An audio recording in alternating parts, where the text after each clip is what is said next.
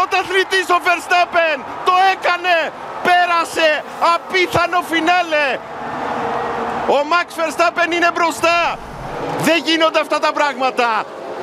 Ούτε σενάριο γράφος δεν γράφει τέτοιο φινάλε. Ο Verstappen οδηγεί την κούρσα, ο Χάμιλτον τα έδωσε όλα. Ό,τι είχε και δεν είχε. Το φινάλε αυτό δεν έχει προηγούμενο. Είναι το συγκλονιστικότερο στην ιστορία της Φόρμουλα 1. Ο Max Verstappen είναι πρωταθλητής. Γράφει ιστορία. Ο πρώτος Ολλανδός που παίρνει τίτλο.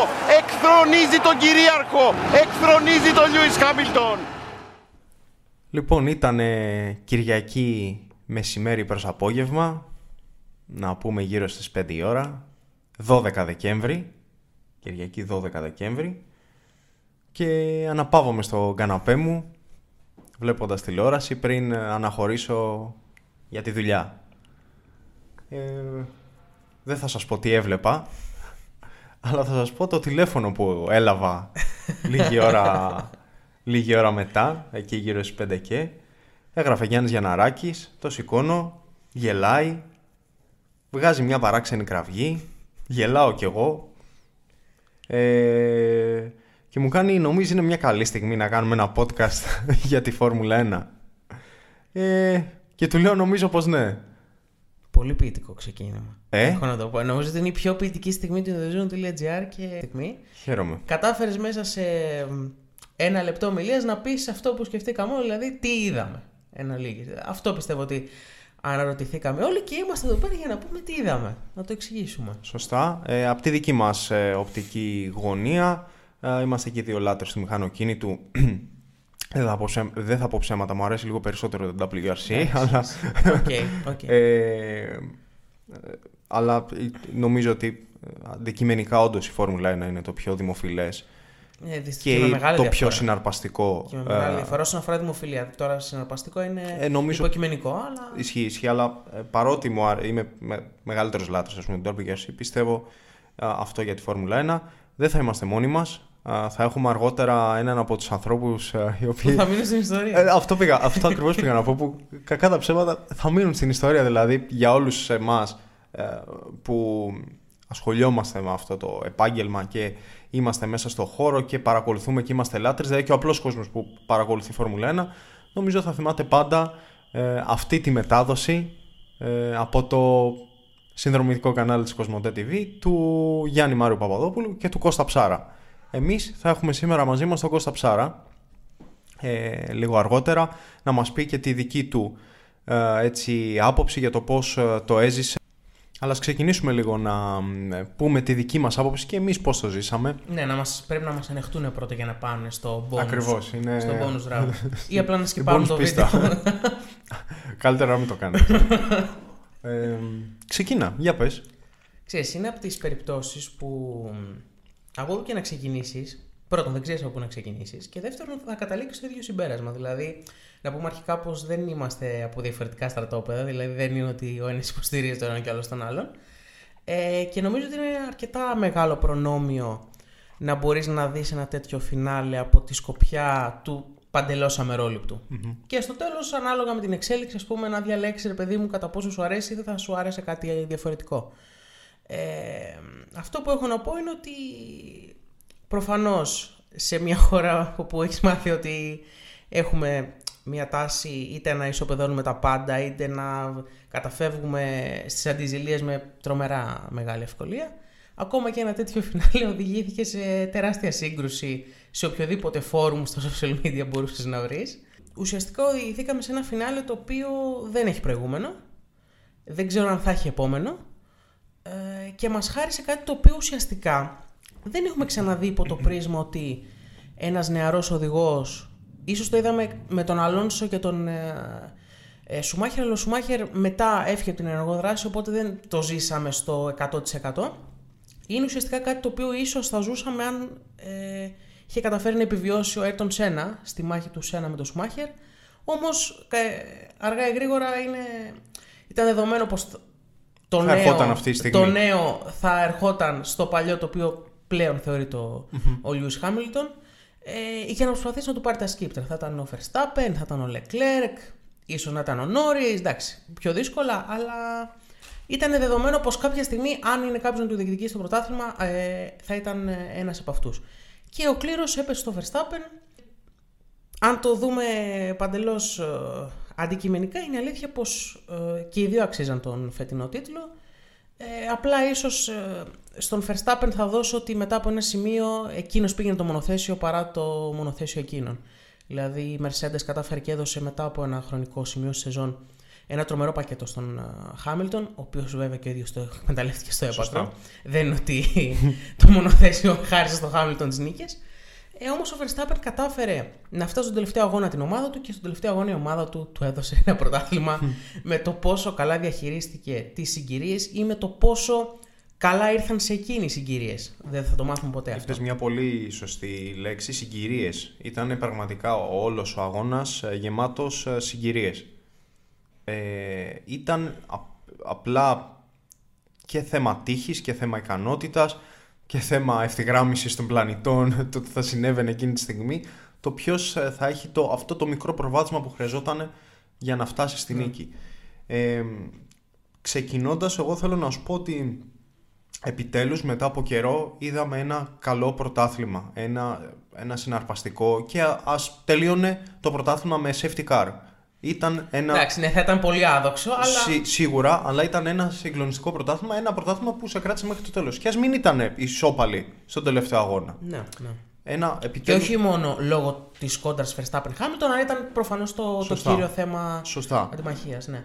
Ε, το σημαντικό είναι ότι να διαχωρίσουμε τη συγκυρία βέβαια από την τύχη. Δηλαδή, θέλει λένε πολύ ότι ο Verstappen ήταν τυχερός. Ναι, δεν πιστεύω ότι κανένας πρωταθλητής ήταν άτυχος ποτέ στην ιστορία του σπορ. Σίγουρα χρειάζεται και τύχη. Ναι.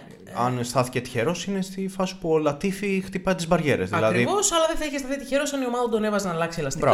Και... Ναι, ναι, ναι. ναι. Καταλαβαίνεις ότι είναι Ακριβώς. ένα ντόμινο ακριβώς, από, ακριβώς. από συγκυρίες. Ε, να ασχοληθούμε με τον τελευταίο αγώνα αυτών καθ' αυτών ε, και να ξεκινήσουμε από το γεγονός ότι πόσο δύσκολο πιστεύεις ότι είναι για έναν οδηγό ο οποίος τα έχει κάνει όλα σωστά και μιλάει για το Χάμιλτον να χάνει ένα πρωτάθλημα χωρίς να έχει κάνει λάθος στον τελευταίο αγώνα. Γιατί αν το δούμε επίση αντικειμενικά όπως ήδη είδαμε πριν για το Verstappen, ο Χάμιλτον άξιζε να πάρει την νίκη στον τελευταίο αγώνα. Άξιζε να πάρει την νίκη στον τελευταίο. Έκανε καλύτερη κίνηση από το Verstappen. Ε, έκανε καλύτερη διαχείριση ελαστικών. Είχε καλύτερη στρατηγική προφανώς λόγω του λάθου που είχε κάνει όμως ο Verstappen. Δεν είναι Σωστά. ότι. Ε, έκανε καλύτερη διαχείριση ελαστικών. Έκανε μονίμως ταχύτερους γύρους ε, ήταν καλύτερος στον τελευταίο αγώνα. Έτσι. Ναι, ναι. Ε, είχε καλύτερο μονοθέσιο προφανώς, δεν το δεν αντιλέγουμε. Ναι, ρε παιδί μου. Ε, Φαινόταν ότι η, Red, ότι η Red Bull δεν μπορούσε να ακολουθήσει το ρυθμό που είχαν οι Mercedes. Ε, οπότε ε, όλα αυτά ε, φτάνουμε στο συμπέρασμα ότι προφανώς, οκ, οκέι, ε, και το συζητήσαμε και στο τηλεφώνημα ναι. που μου έκανες ότι αν ο Λατίφι δεν χτύπαγε τη μπαριέρα, προφανώς δεν θα γινόταν τίποτα. Mm. Θα τελείωνε ο αγώνας. Ο Χάμιλτον θα ήταν παγκόσμιος πρωταθλητής για 8η φορά στην ιστορία. Ε, είναι αυτό.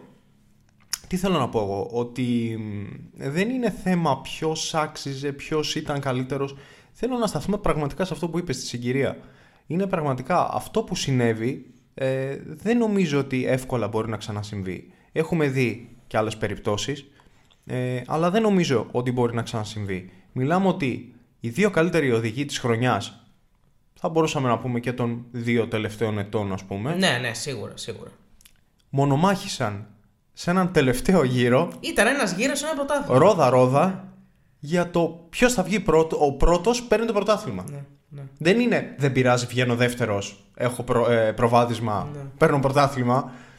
Τίποτα. Αν μοιάζει κάτι ε, σε αυτό, είναι αυτό που συνέβη με τον ε, Φελίπε Μάσα και τον ε, Λιούις το πάλι λίγα χρόνια πριν. Μόνο που εκεί αν το κολοσκεφτείς ήταν η μάχη των δύο, αλλά ένας τρίτος την έκρινε πολύ πιο άμεσα από την έκανε ε, Λατίφη. Ε, Ακριβώς. Ναι. Δηλαδή ήταν ο Γκλοκ, ο οποίος έχασε τη θέση του στην τελευταία στροφή του τελευταίου γύρου. Από έκτος πήγε πέμπτος ο Χάμιλτον και κατέκτησε Γι' αυτό εγώ το, βάζω πάνω από το 2008. Παρότι ήταν τρομερό, διότι αυτό που είχε το 2008 και δεν είχε η φετινή σεζόν είναι ότι τερμάτισαν δύο πρωταθλητές.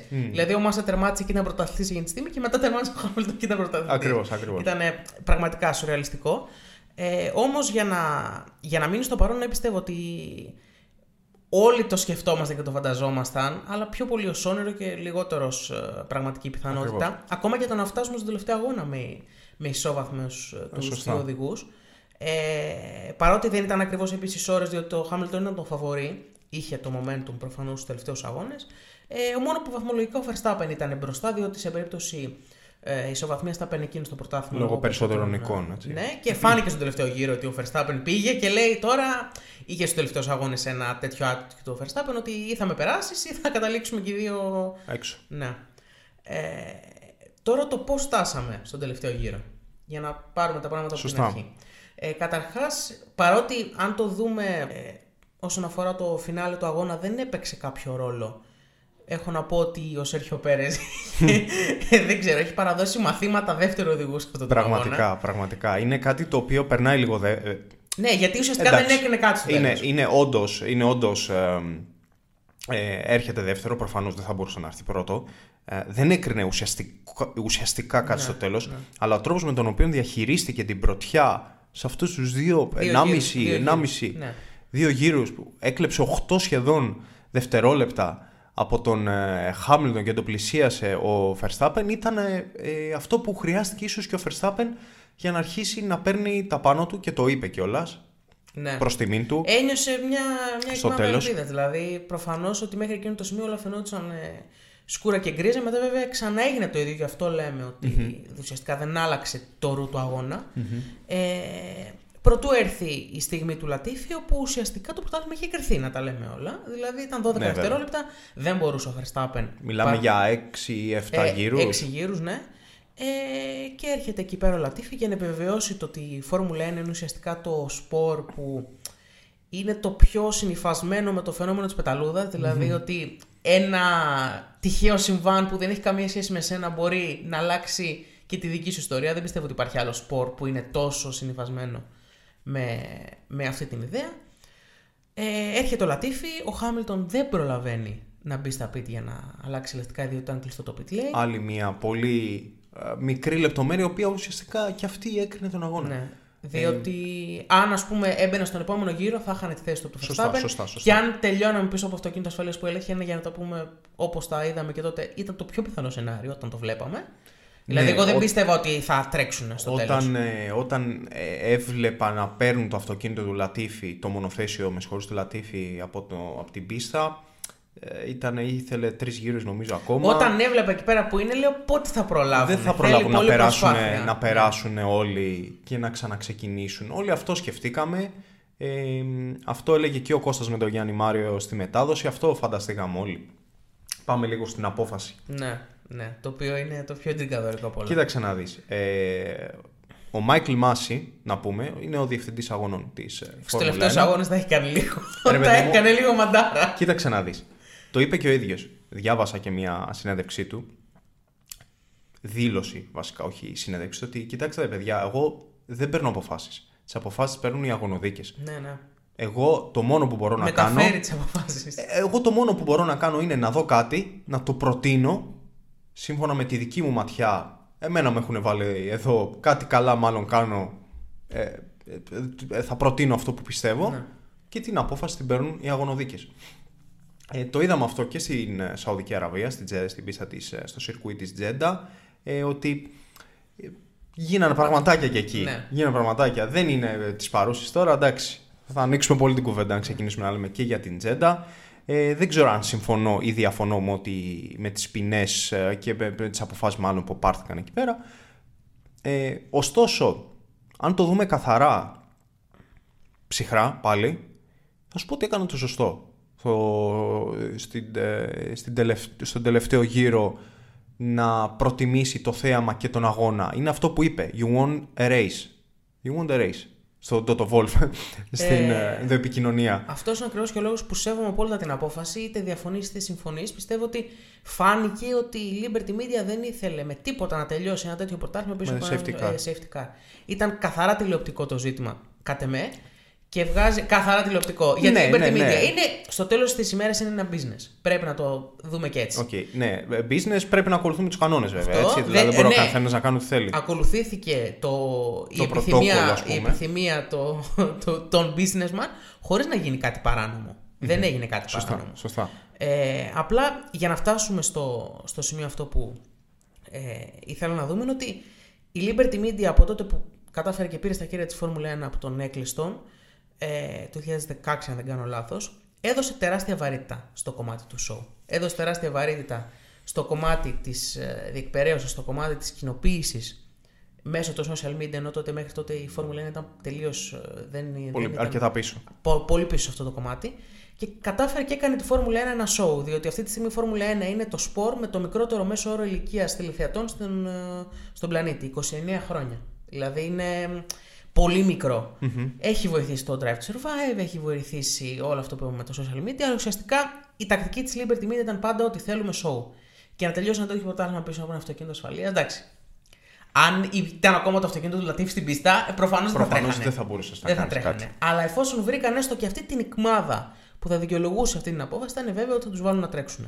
Ε, να πούμε ότι δύο ενστα- ε, έκανε δύο ενστάσεις μετά το τέλος του αγώνα η Mercedes ε, προς ε, στη FIA. Η πρώτη, για να καταλάβει και ο κόσμος που μας ακούει, είναι το ότι ε, δεν έκαναν όλοι οι πιλότοι που ήταν ε, μπρος και πίσω από το- από το Verstappen ένα ολόκληρο γύρο, έτσι. Δεν Ναι, ολο- ναι. ολοκλήρωσαν μόνο η μπροστινή του Ναι, ναι. και όχι η πισινή του που θα έπρεπε επίσης. Το οποίο όμως έχει Να το κάνουν. ξανασυμβεί. Σωστά. Δεν είναι ότι ήταν πρώτη φορά στην ιστορία Σωστά. που συνέβη, έχει ξανασυμβεί. σε Αυτό Grand Prix. είναι το, το ένα. Ε, Και το δεύτερο είναι γιατί ε, μετά, την αποχώρηση του, παρό- μετά την αποχώρηση του safety car ο Verstappen πήγε ρόδα-ρόδα με το Hamilton. Ναι, και Υπάρχει- ουσιαστικά σε ναι, κάποια η- φάση ίσως και όταν προσπέρασε. Ναι, ε, Ίσως να πέρασε ίσως, και- εντάξει, ε, δεν βγάζουμε και τα μέτρα. Ε, υπάρχει μια νοητή γραμμή ακόμα και αν φύγει το safety car που σου λέει ότι μέχρι εδώ πας με αυτή την ταχύτητα. Ναι.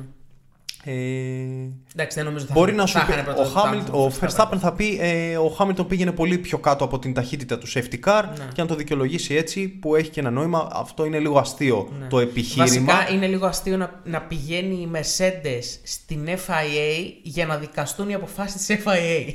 Ναι, ρε είναι, παιδί μου, λίγο, εντάξει. είναι λίγο Οκ, παράξενο. Ε, Ναι. Το επιχείρημα δεν στέκει τόσο πολύ το δεύτερο. Το πρώτο έχει μία λογική. Αλλά δεν είναι ότι δεν ξανασυνέβη όπως Ωστόσο, πιστεύω ότι δεν- πίστεψα από την αρχή ότι δεν θα γινόταν ε, Δεν γίνεται κάτι. να, να βγάλεις τα κομφετή, να δώσεις πρωτάθλημα, να ανοίξουν σαμπάνια και μετά να πεις παιδιά και πάμε μια αλλαγή. Ξέρεις τι, Κατάλαβες. ναι, υπάρχει και αυτό Θα το ήτανε ζήτημα. 100%. τραγέλαφος. Ε, Τραγέλαφος. υπάρχει και αυτό το ζήτημα. Είδες τι έγινε με την κλήρωση της Champions League. ναι. υπάρχει και αυτό το ζήτημα του. Θα γίνουμε ρεζίλοι, θα γίνουμε ξεφτύλα. Ε, που η Φόρμουλα 1 έχει γίνει Ωστόσο- Ωστόσο... το, το 19 με την πανδημία και τον κορονοϊό στην Αυστραλία που πήγανε οι φίλαθλοι, πήγανε οι οδηγοί και μισή ώρα πριν τους λένε παιδιά άκυρο σταματάνε τα πάντα. Έχει ξαναγίνει ρεζίλ και δεν νομίζω ότι το άτεχε η δημοτικότητα. Ωστόσο, πιστεύω ότι ήταν η σωστή απόφαση. Ναι, δεν διαφωνώ. Δηλαδή, και η ένσταση που ε, δεν οδήγησε κάπου τελικά. Σωστή απόφαση. Θέλουμε να βλέπουμε αγώνα. Επιτέλους, είχαμε ένα συναρπαστικό πρωτάθλημα. Τα πράγματα γίναν έτσι όπως έγιναν. Πήραν αυτή την απόφαση δίκαιη θεωρητικά. Έβαλε, να σου πω κάτι. Και στο κάτω-κάτω βάζει τους δύο οδηγούς να μονομαχήσουν ένα γύρο. Ναι, σωστή Οκ. λάθος μας χάρισε κάτι το οποίο μάλλον δεν θα ξαναδούμε ποτέ. Καταλαβαίνεις. Οπότε- Δηλαδή, οκ, προφανώς τα, τα ελαστικά του Χάμιλτον Ναι. ήταν πολύ φθαρμένα παρότι τη- εξαιρετική, σου ξαναλέω, εξαιρετική διαχείριση που έκανε. Ναι, έχει γίνει μάστερ Αλλά αυτό το ο, κομμάτι. ο Verstappen έχει βάλει καινούργια λάστιχα λίγο πριν.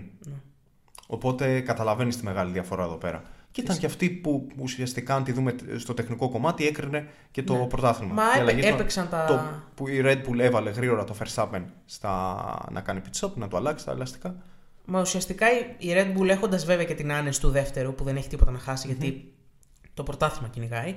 Ε, ρίσκαρε, ρίσκαρε, ρίσκαρε. Της βγήκε. Της βγήκε. Δηλαδή, αν το καλοσκεφτεί, αν η Mercedes είχε βάλει στο δεύτερο γύρο ε, τον Hamilton μέσα για αλλαγή, θα έβγαινε πίσω από το Verstappen και αν είχαμε τελικά αγώνα θα πέραγε το Verstappen. Λογικά. Γιατί θα είχαν τα ίδια ελαστικά, το μονοθέσιο ήταν καλύτερο. Βέβαια, να μου πεις ότι θα το ανάφηνε ο Verstappen ποτέ να περάσει, μάλλον θα καταλήγει στις μπαριέρες. Αλλά δεν, θα, ξέρω, το, δεν δεν θα το ξέρω. μάθουμε ποτέ. Ναι, αν, Αλλά ναι, αν το μετά, καλοσκεφτείς, εκείνη τη στιγμή η Mercedes πήρε τη σωστή απόφαση. Ε, Δεν μου- θα το Μου ρίσκαρε. έχει μείνει στο μυαλό κάτι ε, στο virtual car που βγήκε, στο Ναι, virtual safety car ναι. που βγήκε. Το ίδιο πάλι έκανε τότε η... Που έβαλε πάλι το Εγώ χάρτη. θυμάμαι ε, την ενδοεπικοινωνία. Σωστά, έβαλε πάλι η Red Bull το Verstappen μέσα. Την ενδοεπικοινωνία που τους λέει: Μήπως είναι λάθος που δεν μπήκα Ναι. ο Χάμιλτον. Και μετά έκανε ταχύτερο γύρο ο Χάμιλτον. Ναι. Απλά θέλω να σου πω ότι μήπως είναι λάθος που δεν μπήκα κι εγώ στα pit. Και Ναι. του λένε: ε, Όχι, προχωράμε Τότε δεν κανονικά. ήταν λάθος. Γιατί φάνηκε Ναι. κιόλας ότι αν τελείωνε ο αγώνας δεν είχε. Δηλαδή, μόνο αν είχε κάποιο κλατάρισμα ο Χάμιλτον θα μπορούσε να το χάσει. Απλά θα σου πω ότι μπορεί να έχει περίπου πιο καινούργια, ε, θα είχε σίγουρα πιο καινούργια Ναι. ελαστικά. ίσως να μην έχανε ποτέ αυτή την ε, πρώτη θέση. Έχεις ένα ίσως. δίκιο σε αυτό. Αλλά Έχεις ένα είναι δίκιο. Αλλά θα ακόμα ήταν- ένα, ναι, είναι εντάξει, ακόμα ένα. Θα αν. ήταν πάλι τεράστια Έτσι. διαφορά στις γόμες. Ε, δεν μ' αρέσει να μιλάω με αν, μ' αρέσει να μιλάω με τα γεγονότα και τα δεδομένα. Ε, Πάντως φάνηκε ότι η Mercedes ήταν αρκετά. Δεν θα το δειλή. Είναι λάθος λέξη. Όχι πιστεύω. δειλή, όχι δειλή, όχι ναι, δειλή. ήταν πολύ προσεκτική όχι, το, στις δια- αποφάσεις το, της. ε, εγώ πιστεύω το διαχειρίστηκε πάρα πολύ καλά και η Mercedes. είναι Ε, αυτό αν που το σου είπα. καλοσκεφτεί, τι άλλο θα έκανες. Τι, ναι, τι άλλο να κάνει. σωστό, δηλαδή, Σωστό. έτυχε αυτό. Πραγματικά. Ε, ε, τι να κάνεις. Ε, δεν το περιμένεις. Δηλαδή, δεν σχεδιάζει ένα αγώνα, δεν βάζει ένα πλάνο. Ε, δεν σχεδιάζει ένα πλάνο ως ομάδα της Φόρμουλα 1 με την ε, λογική ότι κάποιος θα πέσει πάνω στις μπαριέρες, κάποιος θα πάρει κάποιον άλλον ε, μαζί του, ε, θα πέσουν θράψματα στο, στην πίστα και θα μπει το safety car. Δεν κάνεις καμία σοβαρή ομάδα δεν, κάνει, δεν σχεδιάζει ένα τέτοιο πλάνο. Προφανώς Πόσο μάλλον- μπορεί να είναι στο πίσω-πίσω μέρος του μυαλού της, αλλά δεν μπορείς ναι, να αλλά κάνεις στρατηγική Μπορεί να αγώνα έχεις με ένα αυτό. plan A, plan B. Σε περίπτωση που γίνει αυτό, κάνουμε αυτό. Αλλά δεν είναι το βασικό πλάνο. Κατάλαβες τι σου λέω. Ναι. Ωραία, να πάμε στο διατάφτα. Θα επιστρέψει ο Χάμιλτον. Δρυμύτερο. Να σου πω κάτι. Έμεινε εντυπωσιασμένος από τη διαχείριση του Χάμιλτον, Ναι. της, από τη διαχείριση της ΣΥΤΑ του Χάμιλτον, από τον ίδιο. Ε, δεν τον συμπαθώ πάρα πολύ. Είναι ένας τρομερός αθλητής. Ε, δικαίως έχει τα πρωταθλήματα που έχει. Δικαίως έχει φτάσει τον Μάικλ Σουμάχερ, τον Μίκαλ Σουμάχερ στα 7 πρωταθλήματα, παγκόσμια πρωταθλήματα. Ε, ήταν τρομερός. Γιατί Ήταν τρομερός ε, στον τελευταίο αγώνα και γενικότερα στους τελευταίους αγώνες. Δηλαδή δείχνει την οτροπία του ως αθλητή, ως πιλότου, ε, ως οδηγού. Καταλαβαίνεις; Ναι, ναι, ναι. Ε, δείχνει πραγματικά την οτροπία του. Είναι εξαιρετικός. Ναι, θα επιστρέψει. Ε, έχει και αυτός και ο Verstappen συμβόλαιο. ναι, ναι, ναι, Merce- τέτοια δεν, δεν παίζουν. με τώρα, Mercedes δεν- και Red Bull ε, αντίστοιχα, οπότε θα δούμε σίγουρα, αν θυμάμαι σωστά, δύο ακόμα χρονάκια, ε, Ναι, αν δεν ναι, αλλάξει κάτι. Ναι. Ο Χάμιλτον πιστεύω ότι δύο χρόνια, τρία, κάπου εκεί. Ε, Απλά, πιστεύω θα ναι. ξανά έχουμε μάχη του χρόνου. Πιστεύω θα επιστρέψει ο Χάμιλτον και πιστεύω του χρόνου δύσκολα. Εγώ ένα πράγμα θα σου πω και φοβάμαι για, το, για τον Χάμιλτον, τον οποίο και εγώ τον έχω σε απεριόριστο σεβασμό. Ε, δεν είναι ότι τον συμπαθώ ή τον αντιπαθώ. Πραγματικά είναι ένας τρομερός και σαν άνθρωπος, τον θεωρώ τρομερό και σαν οδηγό. Ε, έχω ένα δισταγμό, μην και ζήσουμε ό,τι έκανε ο Χάμιλτον στον Αλόνσο στη μακλαρεν με τον Ράσελ. Θέλω να το δω πώς θα το διαχειριστεί και η Mercedes και ο Ράσελ και το τι θα δούμε από τον Ράσελ. Διότι αν αρχίσει και βάζει δύσκολα στον κυρίαρχο, θα μιλάμε για άλλο παιχνίδι πλέον. Σωστά, σωστά. Ε, να είναι επίσης- διακριτές οι, Ναι, οι ναι, ναι. θέσεις, έτσι. Επίσης θα κάνω την πρόβλεψη ότι του χρόνου δεν πρόκειται να πάρει πρωτάθλημα ο Verstappen. Ναι, μόλις και Πιστεύω, αυτό σου είπα και πιστεύω εγώ ότι πριν. η Red Bull θα είναι τρίτη ομάδα του χρόνου. Τόσο άσχημα. Ναι, δηλαδή δώσαν πάρα πολλά στην διαχείριση και στην διεύρυνση των ικανοτήτων των φετινών μονοθεσίων.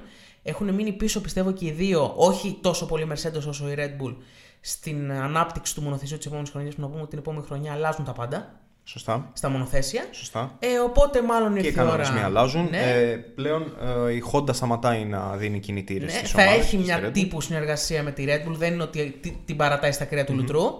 Ε, δεν είναι ότι θα μείνει χωρίς κινητήρα η Red Σωστά, Bull. ναι, ναι, ναι. Ε, ουσιαστικά θα αρχίσει ένα πρόγραμμα το οποίο θα Δικό της καταλήξει κάπως, ναι. να γίνει η ίδια προμηθευτή στον δικό της κινητήρα όπως είναι η Mercedes, όπως είναι η Ferrari. Ε, και για να φτάσουμε σε αυτό το σημείο, πιστεύω ότι του χρόνου, αν έχει κάποιον να φοβάται ο Χάμιλτον πέρα από τον teammate του, Θα πεις το Leclerc. Το ή και το Sign. ή και το Sign. Δεν είναι ότι Εντάξει, το τώρα Sign με εδώ, εξέπληξε. εδώ δεν είμαστε αντικειμενικοί. ναι, γιατί ναι, είμαστε εδώ, εδώ και- δεν είμαι πάρα πολύ αντικειμενικός. Είμαστε και δύο Ferrari. Αλλά δεν είναι τελείως Ε, εκτός λογικής αυτό που θα πω. όχι, και όχι, το εντάξει, ρε παιδί καταλαβαίνουν, μου, ναι. να σου πω. Ε, πιστεύω και του χρόνου θα έχουμε μάχη γιατί ε, πλέον ο Verstappen ως πρωταθλητής και με ένα εξαιρετικά καλό μονοθέσιο θα συνεχίσει τις υψηλές του πτήσεις ας πούμε. Το ίδιο θα κάνει και ο Χάμιλτον. Εκτιμώ ότι ε, να σου πω κάτι, δεν ξέρω τι να προβλέψω για τη Ferrari. Αυτό. Η Ferrari μπορεί να πάει ο Leclerc και να πάρει πρωτάθλημα του χρόνου, μπορεί να βγει και τελευταία. Δηλαδή είναι ικανή για τα πάντα αυτοί οι άνθρωποι. Εγώ πιστεύω ότι ένα, το τρομερό στην όλη ιστορία, το που ανεβάζει πάρα πολύ τη Φόρμουλα 1 και της δίνει μια δυναμική την οποία δεν είχε ποτέ στο παρελθόν, είναι ότι ζήσαμε ένα τέτοιο πρωτάθλημα και δεν έχουμε τίποτα να προβλέψουμε για τον χρόνο. Δεν μπορούσες ούτε καν να προβλέψεις Σωστά, το σωστά. πώς θα είναι η Mercedes, επειδή Ε, αλλάζουν τα πάντα. Να πούμε λίγο τις αλλαγές που θα γίνουν. Ο Μπότας φεύγει από το, πλα- από το πλευρό του Χάμιλτον να πάει να γίνει πρώτος οδηγός στην Άλφα Ρομέο. Εγώ πιστεύω θα κάνει πολύ καλή χρονιά του χρόνου ο Bottas. Έτσι Δεν λες, ξέρω, ε; νομίζω ότι θα είναι πολύ Στη απελευθερωμένο. θέση του Κίμι Ραϊκόνεν, ο Ο οποίος. οποίος αποχώρησε με τον πιο Kimi τρόπο που μπορείς να φανταστείς. Ναι, δηλαδή, ναι. απλά δεν τελείωσε καν τον Ναι, ναι. αγώνα. Δεν- Δεν νομίζω ότι υπάρχει πιο Kimi τρόπο τρόπο να Ε, τελειώσει μια καριέρα. Στεναχωρήθηκα γιατί Ναι. είναι, ο Ραϊκόνεν είναι λίγο συνυφασμένος μετά. ε, Είμαι γεννημένος το 1993, οπότε με τα χρόνια μου Ναι. εκείνα που άρχισα να ξεκινάω να βλέπω Φόρμουλα 1, ο, να πούμε ότι ο Κίμι Ραϊκόνεν ήταν από το 2001 έως το 2009 και αργότερα από το 12 έως το 21 στη Φόρμουλα 1. Έκανε μια διακοπή περίπου τριών ετών για NASCAR και WRC. Ε, λοιπόν, είπαμε Μπότας στην Άλφα Ρομέο στη θέση του Ραϊκόνεν. Ο Ράσελ στη θέση του Μπότα στο πλευρό του Χάμιλτον ως δεύτερος οδηγός. Καλή η σεζόν του Ράσελ. Ε, πολύ καλό πρώτο μισό. Στο δεύτερο μισό δεν βοήθησε για το μονοθέσιο. Έπεσε πολύ η απόδοση της Williams που είχε μεγάλη πτώση όπως και η McLaren είχε μια σχετική πτώση στην απόδοσή της και έχασε τελικά καθαρά την τρίτη θέση από την Ferrari. Ε, Η Ferrari, η οποία να πούμε, αφού λες για τα δίδυμα των οδηγών, ότι πιστεύω ότι και φέτος και του χρόνου περιμένω να δω το Russell Hamilton, αλλά πιστεύω ότι και του χρόνου θα έχει το καλύτερο δίδυμο οδηγών στο, στο πρωτάθλημα. Το, το Leclerc Sainz είναι πραγματικά τρομερό δίδυμο ε, και οι δύο έχουν διαφορετικά χαρακτηριστικά. Ο Leclerc είναι ο Leclerc, είναι το νέο παιδί, Είναι- είναι τη- και ταλεντάρα, το παιδί έτσι. της Ακαδημίας, είναι τρομερό ταλέντο, κάνει τα λαθάκια του, θα τα διορθώσει. Ο Σάινθ είναι απίστευτα συνεπής οδηγός, απίστευτα συνεπής οδηγός, ο οποίος πέρασε και το Leclerc Σαν τον στο πατέρα πρωτάθλημα. Ε, κουβαλάει το όνομα του πατέρα του, ο οποίος δεν αγωνίστηκε νομίζω στη Φόρμουλα 1, αλλά δεν πάβει να WRC. σημαίνει κάτι. Ναι, ναι, εσύ σίγουρα τον ξέρεις πολύ καλύτερα τον πατέρα του από εμένα. Ε, κατάφερε βγήκε και πέμπτη στο πρωτάθλημα ο Σάινθ και πιστεύω του χρόνου θα μπούμε σε σεζόν χωρίς καθαρό νούμερο 1 στη Ferrari.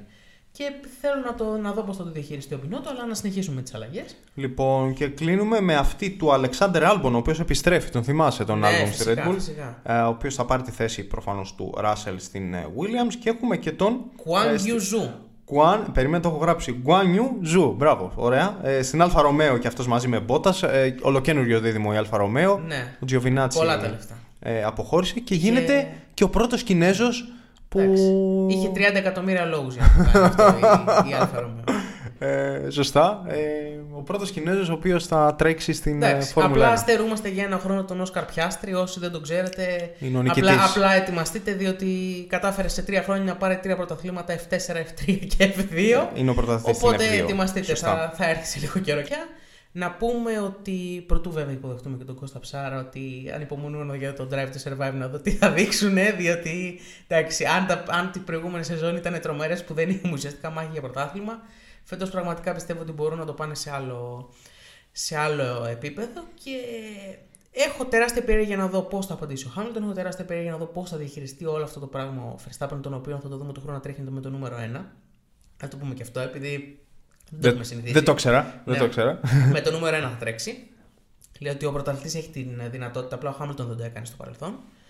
Ε, και φυσικά να δούμε κατά πόσο του χρόνου που θα επιστρέψουμε σε μία μάχη Mercedes Ferrari όπως είδαμε από το 17-18 ε, ή η Red Bull θα καταφέρει να μείνει στο ίδιο επίπεδο το οποίο σου ξαναλέω ότι το θεωρώ ελα, ελαφρώς δύσκολο λόγω της, των νέων μονοθεσίων και λόγω και των της αλλαγής στους κινητήρες προφανώς θα την επηρεάσει 100% μέχρι να μάθει και εκείνη τα κατατόπια δεν είναι ότι μπαίνει σε ένα χώρο τον οποίο γνωρίζει ε, από εκεί και πέρα για το φινάλε που είχαμε στο, Abu- στο Abu Dhabi πραγματικά ας ζήσουμε τη στιγμή. Όταν, κάναμε, Αυτό, το, ρε φίλε, όταν αυτό. κάναμε το podcast με τον Γιάννη λέγαμε ότι είναι συγκλονιστικό να βλέπεις κάτι μπροστά στο οποίο γνωρίζεις ότι θα έχεις να το διηγήσει και πραγματικά πιστεύω ότι το φινάλε στο Abu Dhabi ήταν μια τέτοια κατηγορία δηλαδή κυριολεκτικά έβλεπες την ιστορία μπροστά σου να εκτιλήσεται ε, και καταλαβαίνεις ότι αυτό είναι μοναδικό. Τώρα αν να καταφύγουμε σε μικρότητες ποιος το άξιζε περισσότερο, ποιος το άξιζε λιγότερο, Ναι, ναι, ναι. ποιος ήταν πιο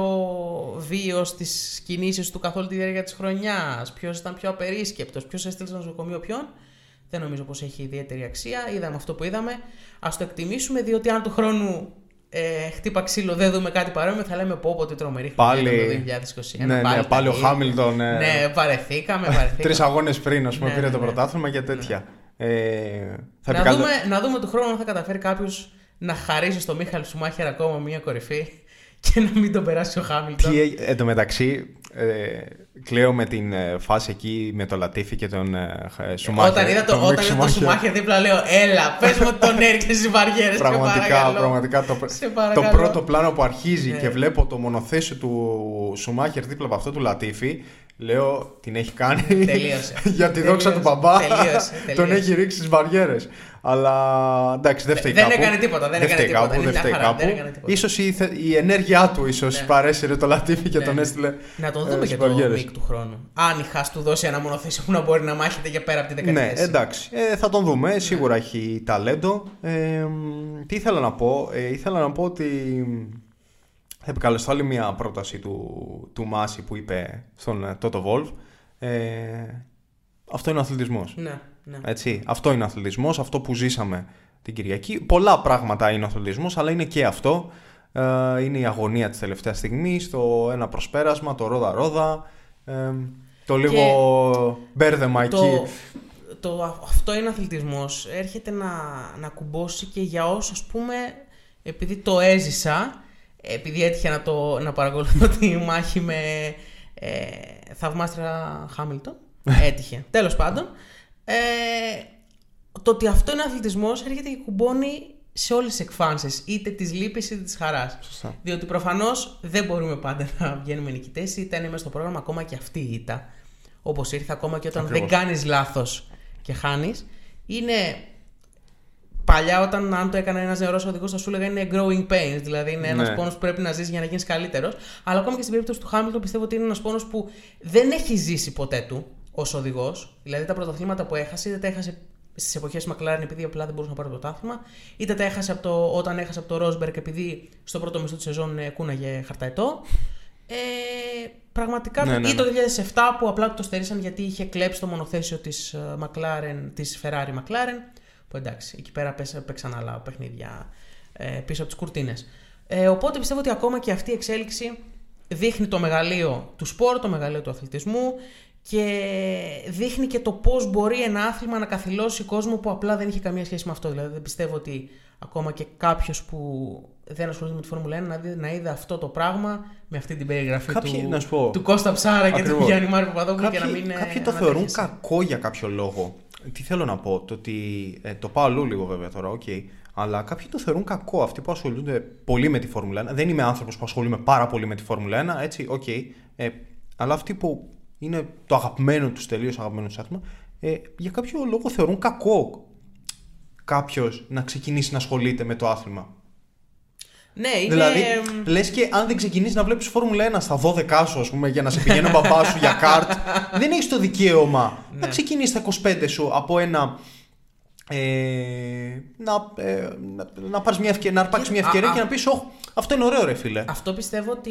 Για κάποιο λόγο θεωρείται λίγο κακό αυτό. Ναι. Και ε, προφανώς και είναι λάθος. Είναι καλό να γίνονται Προφανώς. τέτοιοι αγώνες Προφανώς. και είναι καλό να Εννοείται. υποδεχόμαστε Για να μεγαλώσει. καινούριους το- το άθλημα. ε, λάτρεις του σπορ σε μια, στη μεγάλη μας αγκαλιά, ας πούμε. Ναι, φυσικά και πιστεύω ότι αυτό συμβαίνει και σε άλλα σπορτ. Απλά επειδή η Φόρμουλα 1 πλέον έχει αναπτυχθεί τόσο πολύ και είναι ένα άθλημα το οποίο έχει, μεγάλες, ε, έχει μεγάλη απήχηση και στα δύο φύλα.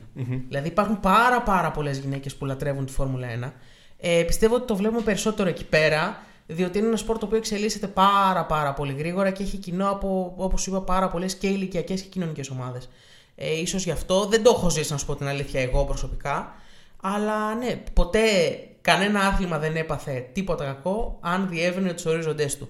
Και πιστεύω ότι ένας λόγος που το θεωρούν αυτό κάποιοι, που πιστεύω ότι είναι οι ίδιοι που θεωρούν τον εαυτό τους ειδήμονα σε πολλά πράγματα, είναι επειδή θεωρούν ότι ας πούμε είναι οπαδοί είτε επειδή ήρθαν από το Drive to Survive. Και; Ήρθαν από το Drive to Survive γιατί η Φόρμουλα 1 κάνει καλή δουλειά στο να εξάγει το προϊόν της. Δεν είναι κακό, παιδιά. Δεν Ναι. είναι κακό κάποιος που δεν ασχολείται με ένα άθλημα και το λέω για όλα τα σπορ αυτό, έτσι. Ε, είτε αφορά το ποδόσφαιρο, το μπάσκετ, μπλα μπλα μπλα. Ε, εγώ ξεκίνησα να βλέπω πολύ περισσότερο NBA λόγω του fantasy. Ναι, και ναι, να ασχολούμαι ορίστε. πολύ περισσότερο με το NBA λόγω του fantasy. Ε, Ασχολιόμουν με το Ναι. NBA, OK, αλλά και γενικότερα με το μπάσκετ.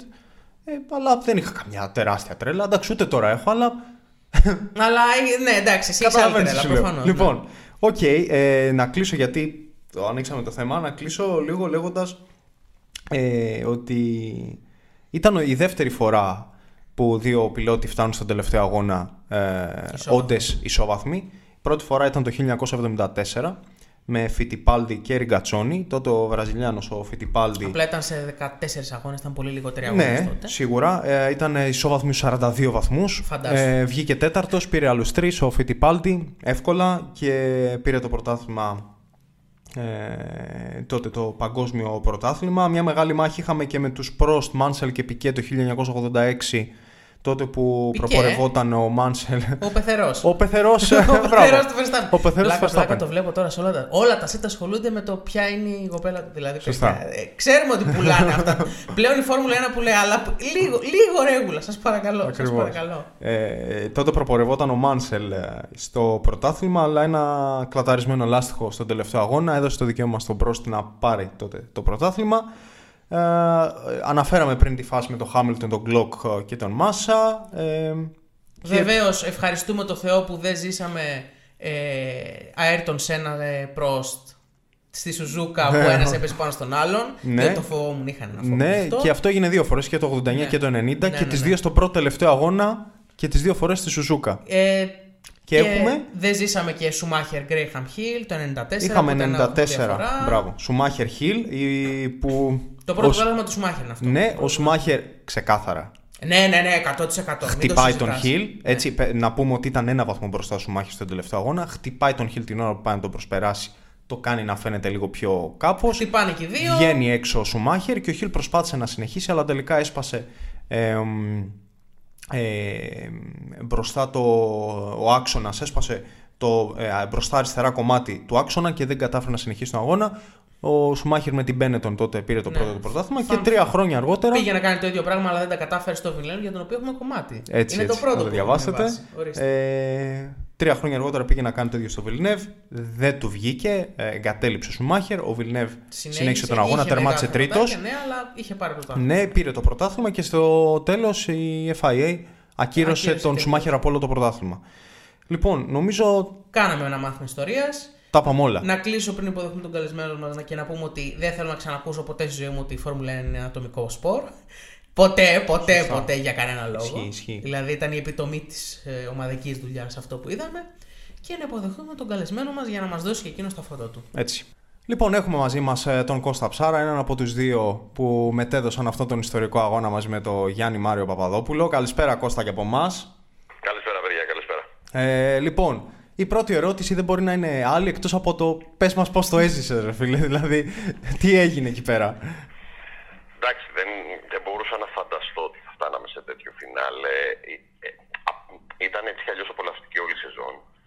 Ε, μετά από πολλά χρόνια είδαμε μονομαχία δύο πιλότων σε κορυφαίο επίπεδο διαφορετικών ομάδων, πιλότη διαφορετικής κουλτούρας, ο ο έμπειρος Χάμιλτον, ο 7 φορές παγκόσμιος πρωταθλητή, ο νέος Verstappen. Όλο αυτό είχε πάρα πολύ ωραία ιστορία. Ε, ομολογώ ότι πηγαίνοντας για να περιγράψω το τελευταίο Grand Prix, είχα φανταστεί διάφορα πράγματα. Ξέρεις αυτά ναι. που, που ονειρεύεσαι ότι θα συμβούν και λίγο φτιάχνεις και τι θα πεις, πώς θα το πεις, λίγο που τα βάζεις λίγο στο κεφάλι σου. Μπορεί και να συμβούν έτσι, ναι. Ε, δεν το φανταζόμουν ότι θα φτάσουμε σε τελευταίο γύρο να μονομαχούν οι δυο τους ρόδα-ρόδα για το ποιος θα πάρει τη νίκη και το πρωτάθλημα. Ε, δεν γινόταν να το φανταστώ, γι' αυτό και βγήκε πάρα πολύ ένταση.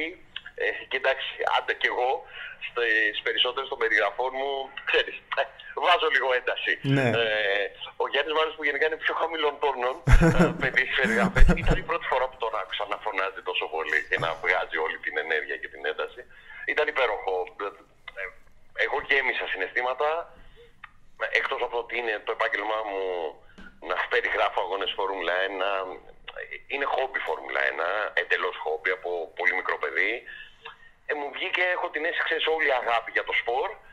Ε, θέλω να το ξαναζήσω, φαντάζομαι ότι θα είναι πολύ δύσκολο να, να ε, υπάρξει ε, κάτι που το ξεπεράσει. Ε, πάρα πολύ δύσκολο. Ε, τεράστιο κέρδος για τη Φόρμουλα 1, αυτό το οποίο έγινε. Και ναι, Προφανώς δεν υπάρχει μόνο καλή πλευρά σε αυτά τα πράγματα. Εγώ στέκομαι πολύ περισσότερο στην καλή πλευρά γιατί αυτό νομίζω ότι θα μείνει στην ιστορία. Όλη αυτή η κουβέντα που έχει ακολουθήσει και που θα την κάνουμε φαντάζομαι ε, είναι το ορεινή. Θα, θα την κάνουμε για τον επόμενο μήνα, για άλλους δύο μήνες, τρεις, πέντε, ένα χρόνο. Θα γίνεται αυτή η κουβέντα, εγώ λέω. Μετά από δέκα χρόνια, αν γυρίσεις να δεις τι έχει συμβεί σε αυτόν τον αγώνα, ε, το, η θετική πλευρά θα μείνει. Η μάχη που, που είδαμε, ε, τα συγχαρητήρια του, του Χάμιλτον στο Verstappen, αυτό θα μείνει. Σωστά, σωστά. Όχι όλο το άλλο. Ε, αυτό ακριβώς ε, λέγαμε και εμείς ε, πριν λίγο, το ότι, ε, οκ, μετά από 10, όπως ε, είπες και εσύ, μετά από 10 χρόνια, τι θα θυμάσαι; Ρε φίλε, θυμάσαι τότε στον τελευταίο γύρο τι Ρόδα, έγινε; ρόδα. Ναι, Ε, ε, να σας πω το, ότι το συγκλονιστικότερο φινάλε που είχαμε ζήσει μέχρι προχθές ε, ήταν το 2008, έτσι, με την αλλαγή συναισθημάτων, με το Μάσα να τερματίζει πρώτος και να θεωρεί τον εαυτό του πρωταθλητή και δικαίως και στην τελευταία στροφή ο Χάμιλτον πέρασε τον κλόπ και έγινε αυτός α, πρωταθλητής.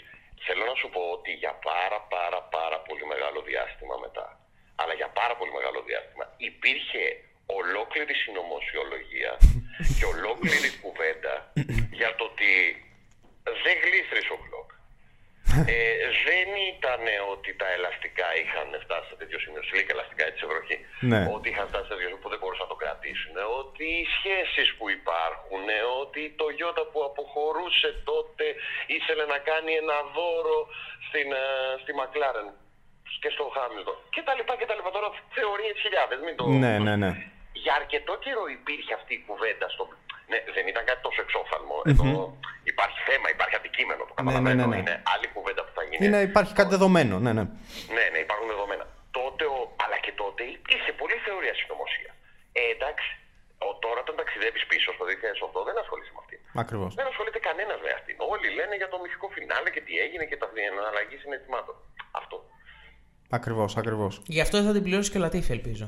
Διότι. Ο οποίος ζήτησε συγγνώμη, έτσι, ο Λατίφη. Πού φτάσαμε, ζητάει συγγνώμη. Φανταστείτε, φανταστείτε να, μην, να ήταν πιλότος της ομογάλακτης Αλφα Τάουρη της Red Bull. Εκεί να δείτε για θεωρίες συνωμοσίας και για το... Δηλαδή να είχε αυτό, την- αυτό το ατύχημα ε, ο Τσουνόντα, ο Γκασλή, που είναι πρόσωπα που πληρώνονται από τη Red Bull, έτσι, γιατί Ακριβώς. η Alpha Tauri είναι η θηγατρική ομάδα της, ε, του ομίλου Red Bull. Αν τυχόν ένας από αυτούς τους δύο, αφήστε τον Πέρες εκεί που δεν το συζητάμε, αν ένας από Ναι. αυτούς τους δύο είχε την έξοδο, άντε να πείσει τον κόσμο ότι αυτό ήταν, έγινε τυχαία και ότι δεν το προκάλεσε μόνος του για να βγει το αυτοκίνητο ασφαλείας και να διεκδικήσει το πρωτάθλημα ο Verstappen. Ναι, α- αποκλείεται να το μην πει. Δεν ξέρω αν θα είχαμε πιστεί κι εμείς οι ίδιοι ότι συνέβη κατά λάθος. Ευτυχώς ήταν πιλότος, ναι, ήταν πιλότος ομάδας η οποία έχει και άμεση συνεργασία με τη Mercedes. Δεν είναι μόνο ότι Ναι. δηλαδή, δεν είναι Ferrari που είναι ουδέτερη σε αυτή την κόντρα των δύο της Mercedes και της Red Bull. Είναι και πιλότος ομάδας που ε, παίρνει κινητήρες Mercedes εδώ και χρόνια. Δεν, δεν μπορεί να φανταστεί κανείς ότι ο Λατίφη, όχι ότι δεν έχει ακουστεί, αλλά ότι ο Λατίφη το έκανε Το έκανε επίτηδες. Ναι. Και ευτυχώς δεν τον έβγαλε ο Σουμάχερ έξω εκεί πέρα, γιατί εκεί πέρα θα άρχιζε άλλες θεωρίες Το, συνωμοσίας. το είπε και στη μετάδοση, ο Ναι. Γιάννης Μάριος νομίζω, ναι. ε, αναγκαστικά πρέπει να πάμε και στην κουβέντα το, με τις ενστάσεις και το τι συνέβη. Θα θέλαμε τη δική σου γνώμη, ρε παιδί μου. Εμείς το συζητήσαμε λίγο μεταξύ μας, αλλά θα θέλαμε και τη δική σου γνώμη να, να μας την πεις εδώ πέρα. Κοίτα, υπάρχουν δύο πράγματα. Καλά, παραπάνω υπάρχουν, αλλά ας Ναι. ναι. δύο πράγματα. Το ένα που είναι εύκολο είναι το μετά τον αγώνα. Δηλαδή η ιστορία ενστάσεις, Mercedes, σκέψη για έφεση πάνω στις ενστάσεις που απορρίφθηκαν κτλ. κτλ. Σε αυτό έχω ξεκάθαρη άποψη. Έχω ξεκάθαρη άποψη ότι επειδή δεν έχει γίνει μία παράβαση από τον αντίπαλο του Χάμιλτον εξόφθαλμη, ξεκάθαρη, που επηρέασε τον αγώνα. Δηλαδή δεν τον πέταξε έξω και πήρε το πρωτάθλημα. Που Ναι. εκεί όχι ενστάσεις να κάνεις, να πας στον Άγιο Πάγο. Εδώ είναι μια ιστορία που δεν υπάρχει κάτι που έχει κάνει ο Verstappen στο Χάμιλτον. Άσε την πρώτη στροφή. Έχει τελειώσει αυτό το σήμα της πρώτης Ναι. στροφής και έτσι κι αλλιώς κανένας δεν τιμωρήθηκε και ο ένας, ο ένας το προκάλεσε, ο Verstappen, ο, ο έτερος έκοψε το, ε, τη στροφή, οι δύο συνέχισαν κανονικά με τις θέσεις που Δεν είχαν. τιμωρήθηκε κανείς. Τελείωσε. Ναι, ναι. Τελείωσε η ιστορία αυτή. Έφυγε. Αν αυτό το συμβάν γινόταν στον τελευταίο γύρο και δεν είχε αυτή την εξέλιξη και ο Verstappen αφρενάριστος πήγαινε και έπεσε πάνω στο Χάμιλτον και τον πέταγε εκτός και έπαιρνε πρωτάθλημα. Εκεί και οι αγωνοδίκες λέγανε ότι racing uh, uh, incident. Εκεί εκεί με τη Mercedes θα ήμουν 100% κυνήγα το φίλε, κάτσε εδώ, τους έχει πετάξει έξω ο, ο Verstappen και παίρνει το πρωτάθλημα. Προφανώς και θα, θα το διεκδικήσεις. Το να το διεκδικεί το πρωτάθλημα για κάτι το οποίο έχει κάνει ο Μάση, η ΦΙΑ, η Liberty Media, δεν το καταλαβαίνω. Δηλαδή είναι μια διαδικασία στην οποία θα στερήσεις από τον Verstappen. Δεν θεωρώ ότι έχει καμία βάση. Ναι. Εγώ δεν θεωρώ ότι έχει. Αλλά λέω ότι φτάνει και, και το παίρνει. Ξέρω εγώ. Θα στερήσεις από τον Verstappen το πρωτάθλημα γιατί; Ποιο λάθος έκανε ο Verstappen; Γιατί θα τιμωρηθεί ο Verstappen με αφαίρεση πρωταθλήματος; Γιατί να κυνηγήσεις τον Verstappen με αφαίρεση; Α, αυτό λέω ότι ενώ ο Χάμιλτον σε όλη του τη συμπεριφορά παίρνει το Όσκαρ αθλητικής κουλτούρας, το Πραγ- Όσκαρ, Πραγματικά. ε, η Mercedes όχι, δεν το παίρνει. Δηλαδή, καταλαβαίνω την εταιρεία η οποία θέλει να προασπίσει τα δικαιώματά της. Μάλιστα, το καταλαβαίνω απόλυτα. Χρήματα υπάρχουν από πίσω, δόξα υπάρχει από πίσω. Άντε και να καταλάβω την ένσταση για να πάει να εξεταστεί το συμβάν στους αγωνοδίκες. Δεν, το, δεν πολύ συμφωνώ, αλλά άντε και να το καταλάβω. Εντάξει, απορρίφθηκε, πάμε παρακάτω. Ελπίζω ότι δεν θα το φτάσει παρακάτω Ναι. έχει ακόμα μια μισή μέρα για να υποβάλει έφεση. Ε, όχι παραπάνω, δύο μέρες για να, για να υποβάλει έφεση. Έχεις την πεποίθηση ότι μπορεί να το συνεχίσει, ας πούμε; Ε, δεν το αποκλείουν. Δεν το αποκλείουν οι ίδιοι. Θεωρώ ότι όσο κρυώνει το κεφάλι ότι θα πάνε παρακάτω. Θεωρώ. Αλλά δεν το αποκλειουν Αυτό είναι το ένα κομμάτι εύκολο για μένα να το κρίνω και να το αξιολογήσω και να καταθέσω την άποψή μου Ναι. cool